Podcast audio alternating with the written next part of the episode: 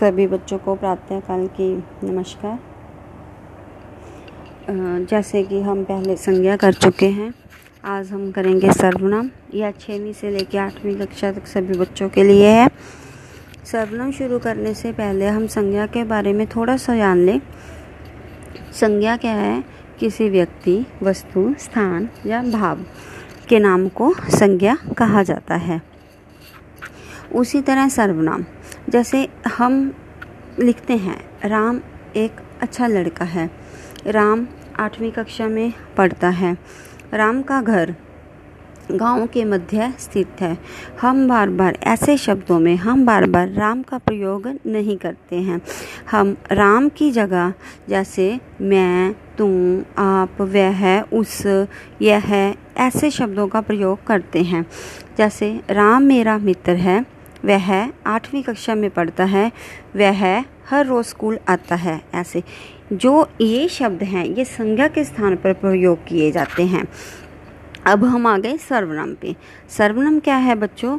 जो शब्द संज्ञा के स्थान पर प्रयोग किए जाते हैं, उन्हें सर्वनाम कहा जाता है।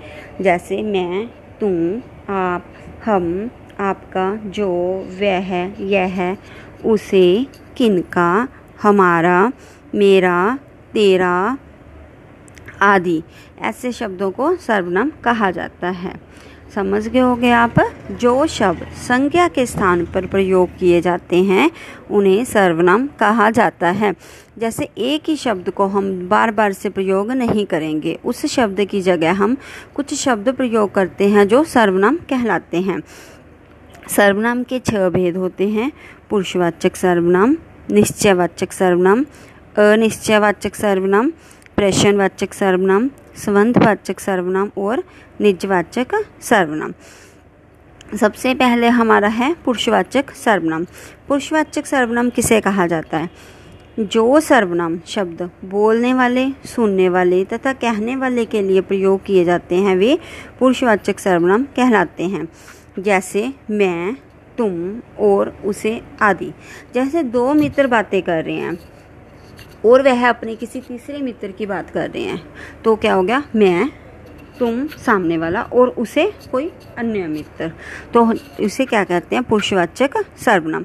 इसके तीन भेद हैं। उत्तम पुरुषवाचक सर्वनाम। उत्तम पुरुषवाचक सर्वनाम में आप वही देखो कि तीन मित्र बातें कर, तीन मित्र हैं, दो मित्र बातें कर रहे हैं आपस में। जो बात कर रहा है, जिन सर्वनामों का प्रयोग बोलने वाला तथा लिखने वाला अपने लिए करता है, उसे कहा जाता है उत्तम पुरुषवाचक सर्वनाम। जैसे मैं या फिर हम। इसी तरह मध्यम पुरुषवाचक सर्वनाम क्या होता है? जिन सर्वनामों का प्रयोग बोलने वाला, सुनने वाले के लिए करता है। जैसे दो मित्र बातें कर रहे हैं, मैंने आपको पहले भी बताया। एक बोल रहा है तो वो है उत्तम पुरुषवाचक। जो उस बात को सुन रहा है, वह क्या है? मध्यम पुरुषवाचक।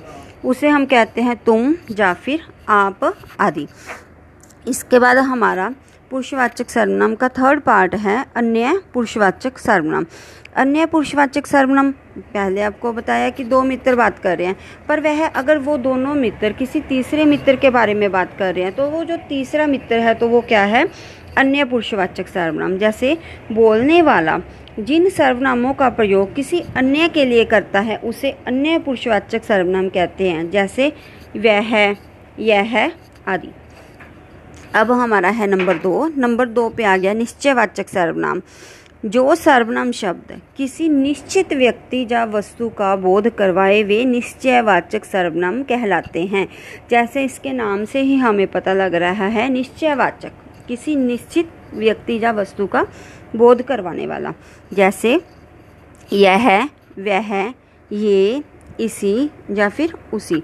जैसे यह यह रास्ता राम के घर को जाता है। तो यह निश्चित है ना कि यही रास्ता जा रहा है।